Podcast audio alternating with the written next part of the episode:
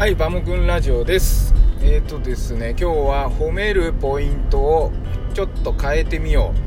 う。褒めるポイントを変えてみようというお話です。あのですね、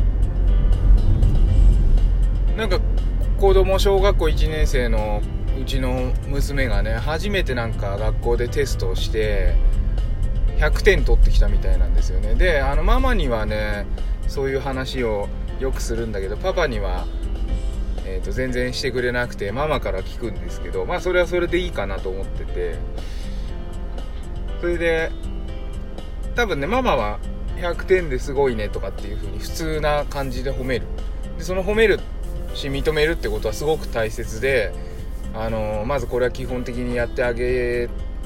なきゃいけないなと思うんですけれども私はねちょっと違った視点で褒めるようにしています。でまだほら1人目2人子供がいて小学校初めて行ってねテストとかあって点がつくとかっていうのは初めての経験なので、まあ、そういうふうに私が今これから言うようなやり方で育つとどうなるかっていうのは、まあ、はっきり言ってわからないしそんなに影響ないかもしれないんですけど、えー、点数はねまず触れないようにしようかなと思ってます。で国語のなんかテストだったんですよね。ひらがな。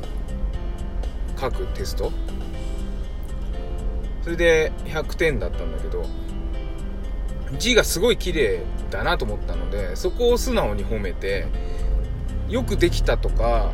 いい点取ったとかっていうことには一切触れないようにしようかなというふうに思って今日褒めてみました朝ね。ママから聞いたんだけどっていうような感じで。でまあ大した反応はしないんですけどね恥ずかしいんだか別に何とも思わないんだか分かんないんだけど、やっぱりねその点数をつけて数字で評価するっていうのはすごくまあ分かりやすくていいんだけれどもそれはあんまりどうなんでしょうかねこの人間の多様的な可能性を単なる100の数字の中に当てはめるっていうのはそれは、ね、あまり私的にはいいことじゃないなとっててそこの数字とか評価にとらわれるっていうのはすごく浅い。すごく浅い考えになってしまうんだろうなというふうに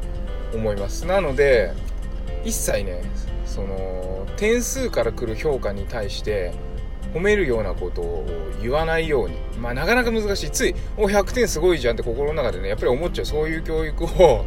私も受けてきてるので。ただこれからはそういうのどんどん変わっていかなきゃいけないと思いますしこれを聞いてくださってる皆さんはあのそういう視点で人をあの見てもらうと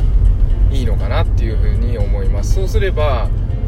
結局その数字のね100点の中のその1点の中にまた100があってまたそこの1つの中に100があってさらにさらにさらにっていうぐらい人は深いと思うんですよね。単純にねひらがなのよく書けたか書けないかを点をつけるって。でも読めれば100点じゃないですか本当はね。と思うんですよね。だからその点っていうのは合ってないようなもんだしね、うん、合ってたか合ってないかそのその小さな世界の中で100点だったっていうだけの話なんで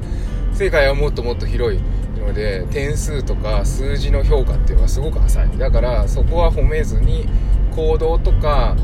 その出来上がったものに対して美しいとか